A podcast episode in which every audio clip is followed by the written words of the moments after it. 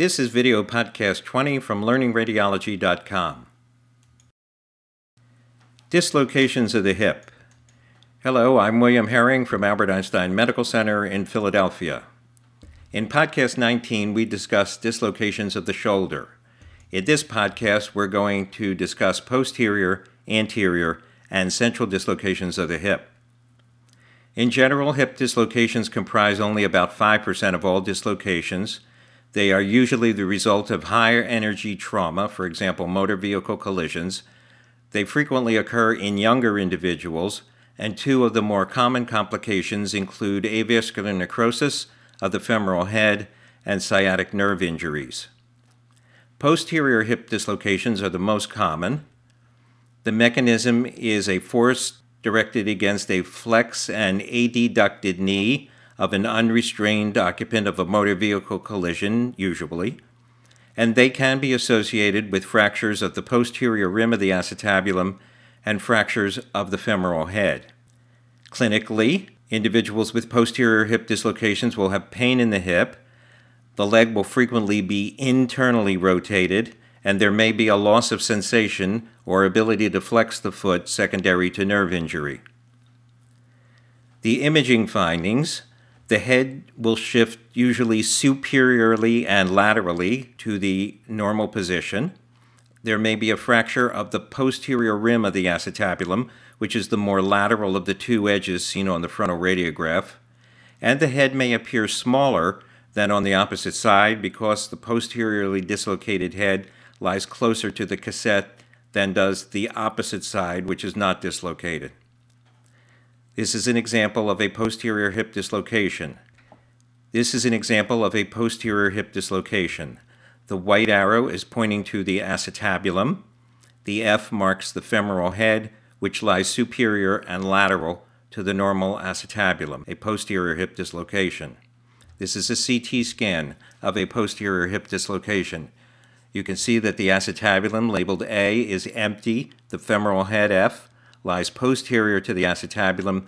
There is a fracture of the acetabulum, in this case, the anterior column.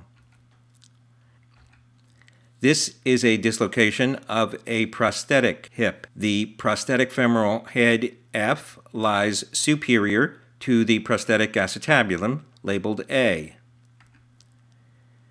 Dislocations of hip replacements are uncommon when it is the primary replacement when the hip has been revised, it can occur in about 16% of cases.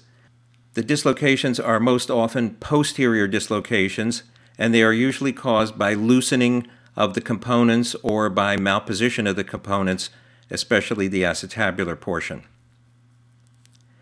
Anterior dislocations are uncommon. The mechanism of injury usually is the hip is AB abducted and externally rotated when injured. Clinical findings could include the hip being externally re- rotated and either flexed or extended. The femoral head can sometimes be palpated outside of the acetabulum, and anterior dislocations can be associated with injuries to the femoral artery or nerve and fractures of the femoral head. The head usually comes to lie inferior and medial to the normal acetabulum. It may overlie the obturator foramen, and anterior dislocations can be associated with fractures, including fractures of the acetabulum, the femoral head, or neck.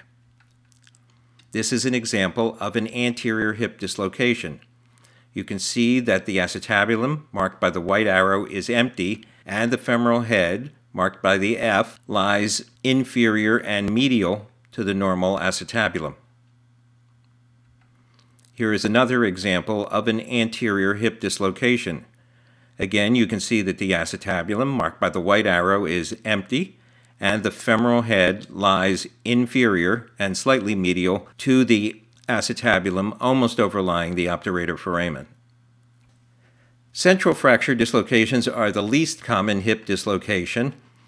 They are usually produced by a force which is directed laterally against an AD adducted femur, such as occurs in a side impact motor vehicle collision, and they can be associated with retroperitoneal bleeds and sciatic nerve injuries in up to one quarter of the cases. These are serious injuries. Findings include the femoral head driven through the fractured acetabulum, the leg on the affected side may be shortened, and there are fractures of the acetabulum, the femoral neck, and the femoral head. This is an example of a central fracture dislocation of the hip. You can see that the acetabulum has been split and that the femoral head, labeled F, now lies inside the true pelvis. Here is your mini quiz.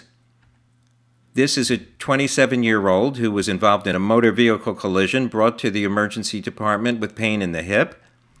Pause your computer or MP3 player to study this radiograph.